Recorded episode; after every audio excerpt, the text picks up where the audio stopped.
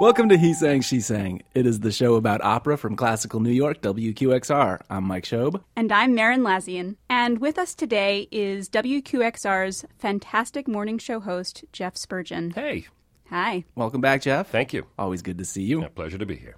So, Jeff is joining us today to talk about uh, Charles Gounod's Romeo and Juliet. It's a story everybody knows for the most part, right? A story that is just all over. There's West Side Story, there's been a big Hollywood movie with Leonardo DiCaprio, but the original is William Shakespeare. Except not. In fact, Shakespeare grabbed the tale in the latter part of the 1500s from an Italian story that had come earlier in the 1500s. And so Shakespeare's, it's the most famous version of the story. Maybe that's why it's set in Italy instead of being set in England or France or somewhere else, because it wasn't Shakespeare's tale originally. And in fact, the guy who wrote it earlier probably cobbled it together from some earlier stories. Maybe at one time there was an actual family rivalry that wound up with the deaths of a couple of uh, their family members who fell in love, even though they weren't supposed to. But Shakespeare's is the most famous version. So, this could have been like a true crime version. Almost. Well, it could have. And especially uh, in Italy at that time, Italy was comprised of lots of small city states that were always, always in conflict with each other. So actually, this kind of blood feud was exactly the sort of thing that might have happened. And it sets the stage beautifully for the story of love. Well, I don't know if it really triumphs over uh, family rivalry, since they both end up dead, but love versus this family rivalry. Okay. So, you know, Shakespeare didn't set it in France or England, but the opera, because this is a show about opera, is in French, right? The opera is in French, but the setting is Italy, and we're in America. So it's all very international and thus quite confusing. we are in America for a few more days. Yeah. this is actually just one setting of Romeo and Juliet. I think there are actually a couple of dozen operas that were written based on this uh, based on this story. There's This- more than one Barber of Seville. There are lots of different versions of lots of different Yes. stories and operas. Yeah, Yes. a couple of dozen Romeos and Juliets, Have any of them like hung on and This is basically the only one. I except mean, for Bellini's opera. there's Bellini, But it's not Romeo and Juliet. It's I Montevecchi. and E. Capuleti. Uh, uh, yeah. A Capuleti. So you're already confused because it isn't even Romeo and Juliet. It's the family names in that opera. But that's the only other big operatic version. There are symphonic stories. There's The uh, ballet. right? Prokofiev's ballet, which was originally written to have the lovers survive and go on at the end, and then then they had to change that because it just liberties? just won't do. And um, Tchaikovsky's ballet, and Berlioz's Romeo and Juliet Yeah. too. So it's been a fierce and wonderful subject for lots of composers. So I guess the only dumb question is the question you don't ask. What's the story about? Well, it's the story. It's the story that we know from Shakespeare. The major difference that Gounod took was to make the thing a little more commercial because the opera is a great device for a great soprano, Juliet, and a great tenor, Romeo. But you want to have them sing love things to each other, right? Not just the balcony scene.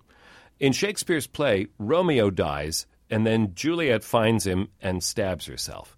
And this is backwards. And well, not exactly. It's it's that Romeo almost dies first, but Juliet finds him in time for them to have one last duet before he dies and before she stabs herself. So there are four big love duets. Those are the money moments in Gounod's opera. Yeah, this is really all a vehicle for beautiful duet singing between the soprano and the tenor. So why is it five acts?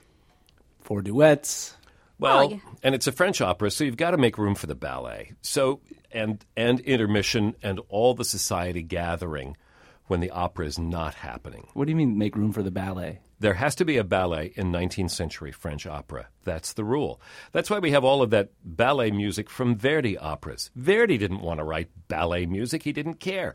But if he wanted his operas produced in France, you got to have a third act ballet. And it's got to be in the third act too, because the men who love the cute little ballerinas have other things to do in the evening than go to the opera, mm-hmm. but they will come in the third act to watch them dance. But this isn't purely French grand opera. This was a little bit different. The music is a little bit more subtle.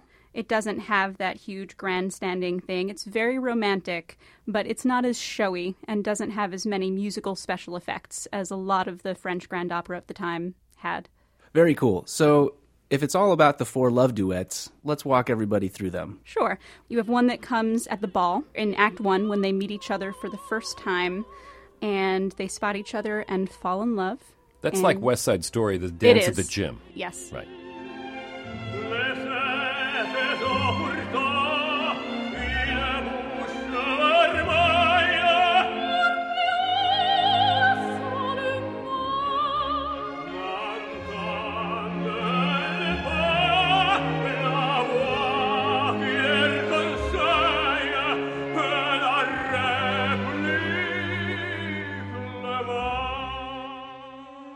Course, we have the famous balcony scene, which you can't possibly take out of this story. So it's in the opera too. It's the most famous scene in the entire story Yeah. ever is the balcony scene. So yes, there's a fantastic love duet between the two there. It's actually in two parts. While I've seen West Side Story, I've seen the movie. I'm a little hazy on the balcony scene and why it's so famous. It's the height, no pun intended, of romance. um, Romeo sneaks into uh, the Capulets' estate. It's nighttime. She is meant to be in bed, and the entire time that they're talking, she's being called away by her nurse. So there's this element of danger there, and they're just not supposed to be together. If anyone saw Romeo at this place at that time, they would have killed him. So the backdrop for all of it is this intense danger, but they just can't keep away from each other. It's the fire escape scene in West Side Story. Yeah. Hmm. So this is the first moment in the opera where they're going against their family's wishes. Yes, that's right. They've met, they've had that duet where they've realized they're deeply attracted to each other. And now, as Merrin said, under cover of night and at great danger, they are admitting their love for each other. Yeah. And they know now, when they first met in that first duet, they don't know that their families are enemies. They don't know who the other person is. Now they know, and the stakes are much higher.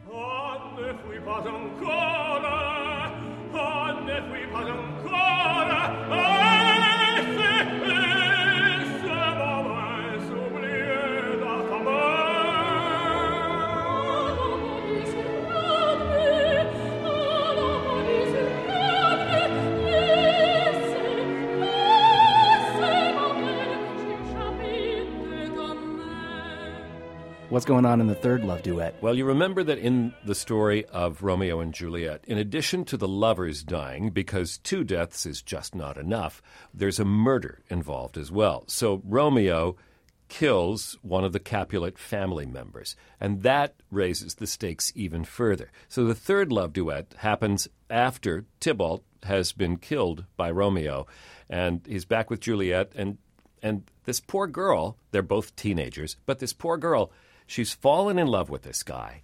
And this guy has killed one of her family members. So it just wrenches up the emotional factor that much more.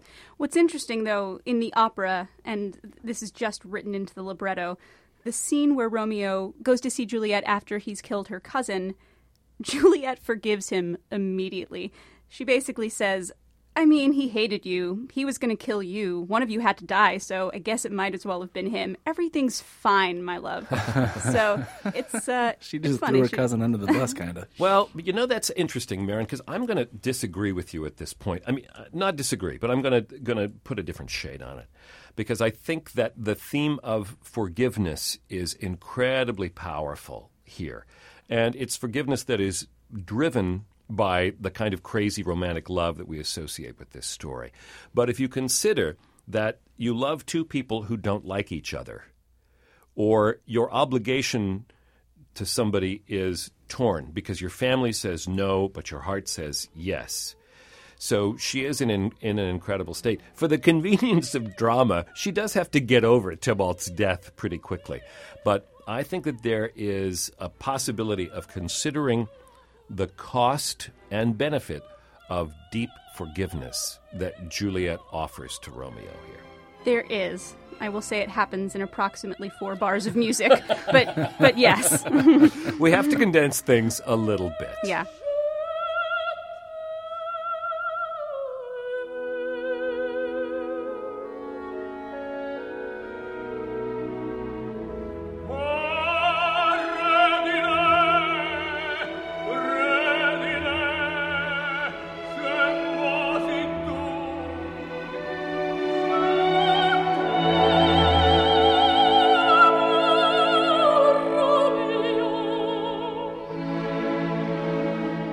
And so there's one final love duet, and I'm going to assume that it happens when everything stuff starts to get really, really real Juliet has taken the love draft given to her by Friar Laurent. to put her to sleep. To put her to sleep, nobody'll know.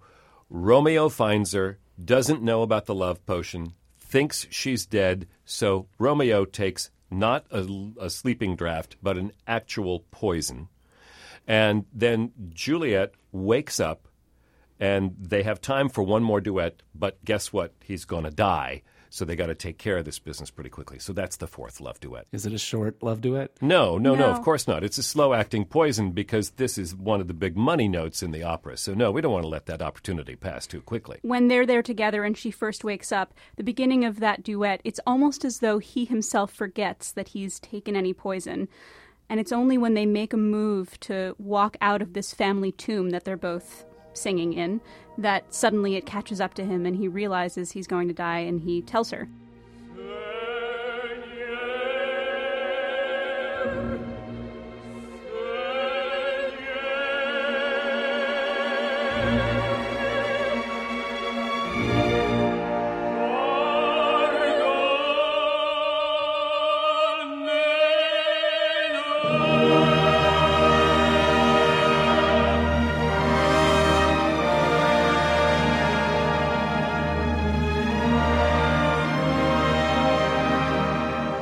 And there's another topic for future podcasts, which is great opera scenes that occur in tombs.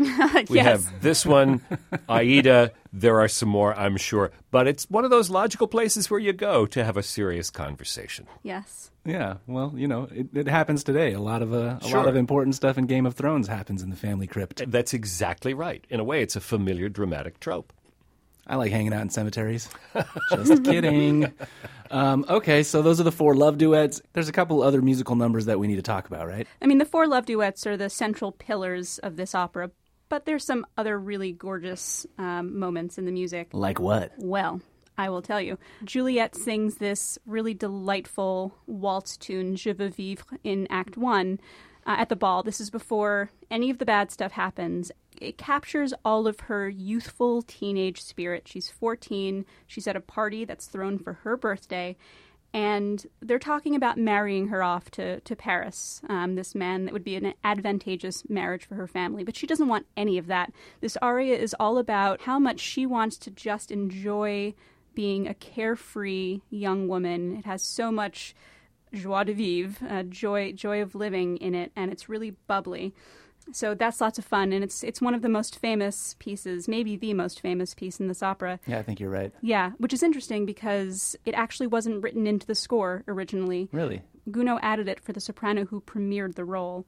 Madame Carvalho, she had beautiful voice, beautiful high notes, a great high register, and so he added it in so she had something great to sing in the first act.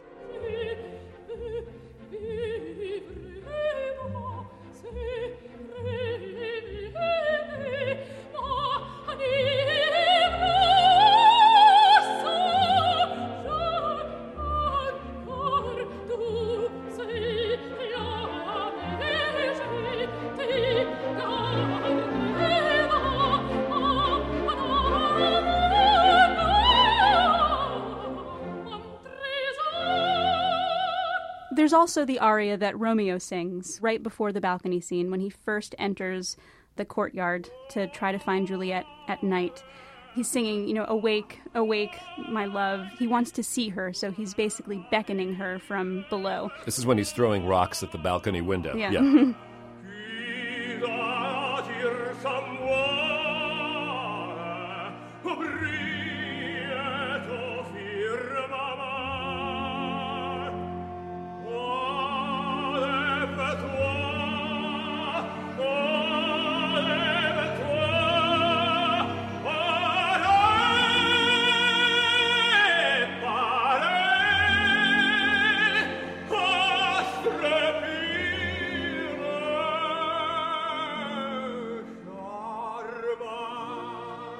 So there's some musical moments for you to check out and enjoy. Hope you liked them. Gounod. Who knew? Who is this guy? Charles Gounod was a French composer hardworking, worked hard all his life on music, didn't have success for a long time.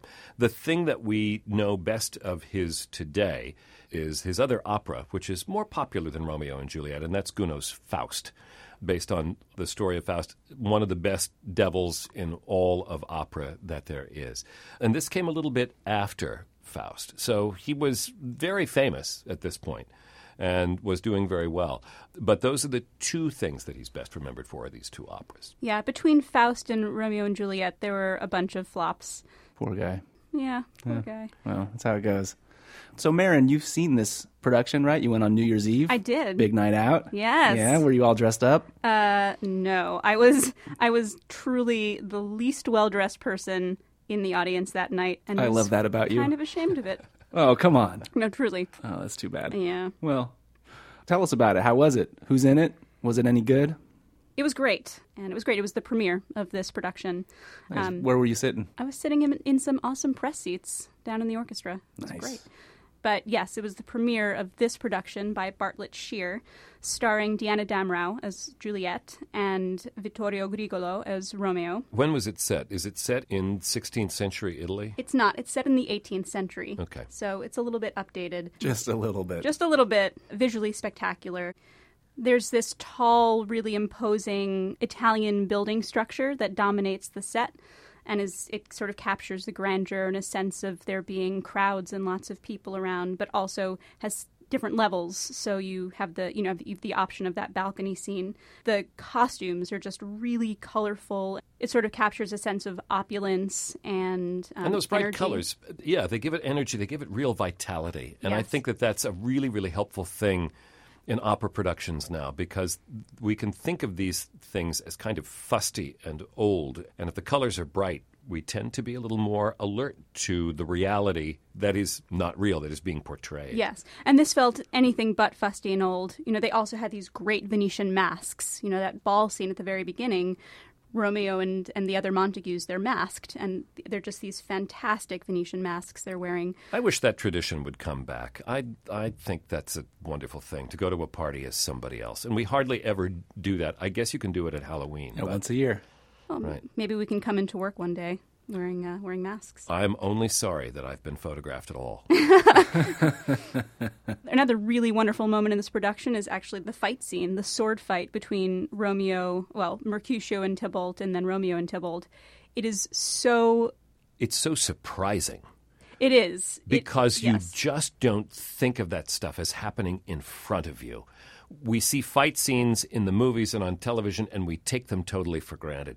But when you see them on stage in front of you, if they're well done, it can be terrifying. Yeah. And I don't know how many fights you. I've only seen a couple of fights on the street. I know, Mike, that your Saturday nights are filled with that kind of activity. Usually. but mine are are not, and they're terribly frightening when you see them in real life.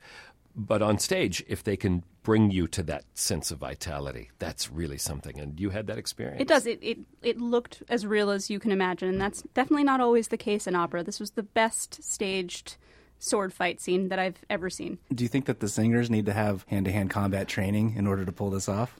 Well, there are fight choreographers, yeah, that, Abs- that go and train them Yeah, absolutely. exhaustively. Um, because to make the illusion, you have to come as close as you can to, to have it look real. So, yeah, they're intensely closely choreographed, and they can be dangerous. They can be dangerous. So, yeah. Any uh, stories of people getting hurt? Well, you'd have to talk to stunt performers and dancers. You know, a lot of the stuff is Wait, wait, done wait, by wait, wait, wait, wait, wait, wait. They have stunt doubles in opera? Well, sure, I, absolutely. You've got a, a, a gazillion dollar voice. We're not going to waste that. So, I had no idea. well, That's really cool. How much of your disbelief can you suspend? And sometimes we are asked to suspend more of it than others at a given moment in a stage production. So hmm. this is one of those moments when, yeah, we might bring in a substitute to do that. Beyond the energetic ball, the energetic fight scene, the other thing to mention about this production is just the sheer energy and vitality of the two lead singers.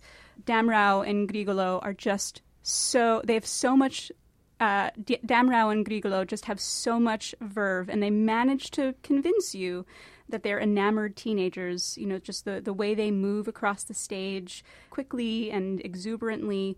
Uh, but Grigolo himself just has a sense of, of danger about him. He actually used to race cars, so he kind of brings a little bit of that with him. He himself called Romeo and Juliet a strange, badass opera. Nice. And if, if that dude's racing cars, then he can tell us a little something about what it means to be badass. He does sound like yeah. a badass. And he, he totally brings it.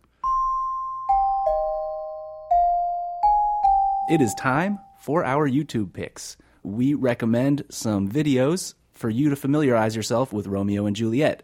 Jeff, what did you bring for us? Well, I'm going to disappoint you right away because I didn't bring a video. It's a YouTube file, but it's not a video. It's actually a pirate recording of a production of Romeo and Juliet from 1967, the Metropolitan Opera on tour in Hartford, Connecticut. Mm, exotic. But the, the the history of Met tours is a fabulous story of entertainment in the middle of the 20th century in America. They used to go all over the place, and they had fabulous casts who toured. This was one of those occasions. 1967, the Italian tenor Franco Corelli, one of the operatic greats, and his Juliet was another uh, operatic great, the American soprano Anna Moffo.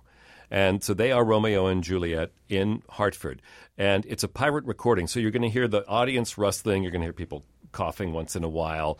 And um, Pirate, you mean bootleg? yeah. Like somebody in the audience was recording this? yeah, Oh, yeah. cool. And I don't know how they managed to sneak in the recorder, what it was. Because it was they probably used. like a thousand pounds back then. I, I think so. Uh, I've also read it was an in-house recording, so maybe Okay. it was just an archival recording.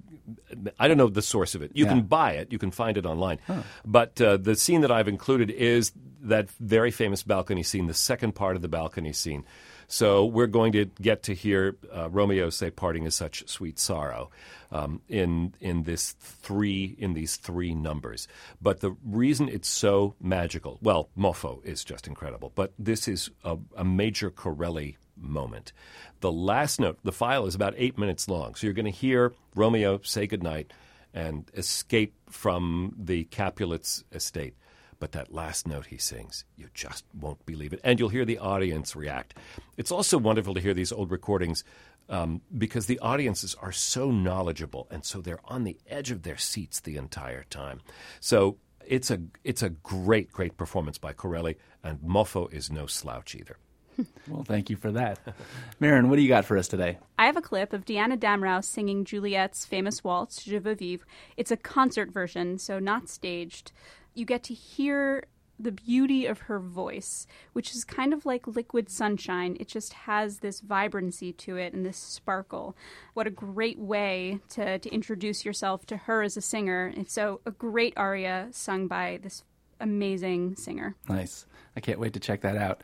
I brought a clip from 2007. It's Anna Netrebko at the Met, and it's the scene where she is uh, struggling with the idea of taking the potion and going to sleep.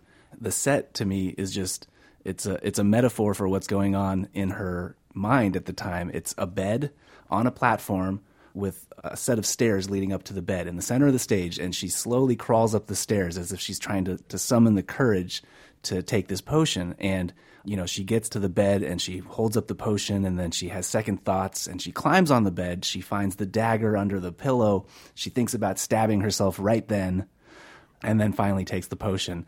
It's just a cool performance to watch. Her acting is amazing, and of course, the way she sings is just world class. And uh, I, I'm not going to lie, I got a fan crush on Anna Netrebko, so it's a pleasure to watch. I think that that's an interesting point that you make, Mike, about the beauty of the set. Because one of the things that makes opera great today is that it used to be that singers didn't have to be actors. You could park and bark, was the expression. And everything would come through the music. And now, because of television and because of the movies, we demand more realism or a greater illusion of realism from opera performers. So the fact that Grigolo and Damrau have that chemistry and can exhibit the illusion of that youthfulness, they are both young singers, but that adds a different kind of vitality to a performance that may make up, not make up for, but present a different facet of the art of opera than was present in those productions of years ago when you could just stand and sing. Now we want a little action. But we have great singers too who are able to do that. So you have Damrau and Grigolo and a whole generation of people who have really great vocal chops. But they also, as you mentioned, Merrin, are terrific actors on stage. And as you mentioned, Mike, it is a visually interesting thing. Opera is not just sound, it's all of theater. And so if we don't have the emphasis on particular kinds of deep musical understanding that maybe we had arguably years ago, now we have visual appeal, which also presents another facet of the art. Yeah, and to your point, I mean, part of this video, she's like on her knees in bed, killing it, just killing it, singing wonderfully, super high and, and, and in tune and powerful. And, and I mean, I don't know for sure, but um, I've been told there's no mics in the Met. So like, you know, she's projecting. It's just it's just a fantastic performance. So you at home can check out all of these clips at the He Sang, She Sang show page at wqxr.org. And while you're there, leave us a note. Let us know what you think about the show. And if you like what you heard, make sure you subscribe to the podcast on iTunes or wherever it is that you get your audio. Thank you so much, Jeff Spurgeon, for being with us today. It was a real treat, as always. Great to be with you guys. Thanks. He Sang, She Sang is a production of Classical New York, WQXR. I'm Merrin Lazyan. And I am Mike Schob. Thank you so much for listening. We will see you next time.